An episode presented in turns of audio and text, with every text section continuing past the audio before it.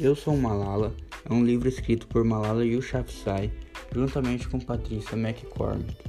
Foi publicado em 2013 pela editora Seguinte e traduzido por Alessandra Stesch. O livro conta a história de Malala, uma garota do Paquistão que ficou conhecida por lutar pelos direitos à educação feminina em seu país.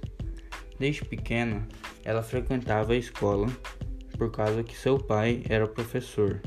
Esse que foi muito importante para ela, pois sempre acreditava em seu potencial, sendo capaz também de dar a própria vida por ela.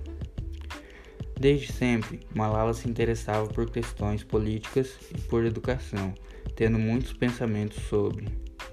Após escrever um blog para a BBC e ter um documentário postado pelo New York Times, a popularidade de Malala foi crescendo.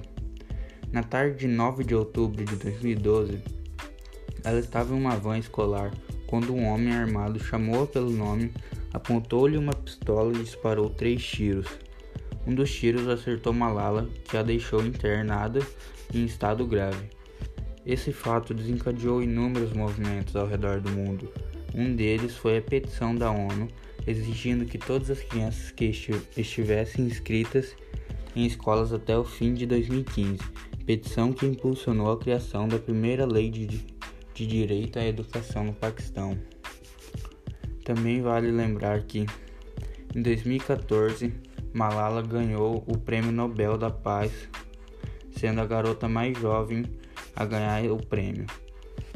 Eu gostei muito do livro, pois mostra uma realidade do mundo que não é notada por muita gente. Admiro muito a coragem de Malala por tudo que ela fez.